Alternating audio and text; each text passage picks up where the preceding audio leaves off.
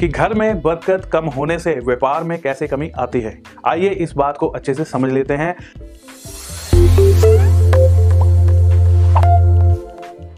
तो इसके पीछे बहुत सारे लॉजिक हैं। तो ये एक बहुत ही आसान तरीका है कि घर की बरकत का असर जहाँ पर सबसे पहले होता है उसको हम बचा के रखें, उस चीज़ के ऊपर बचा के रखें।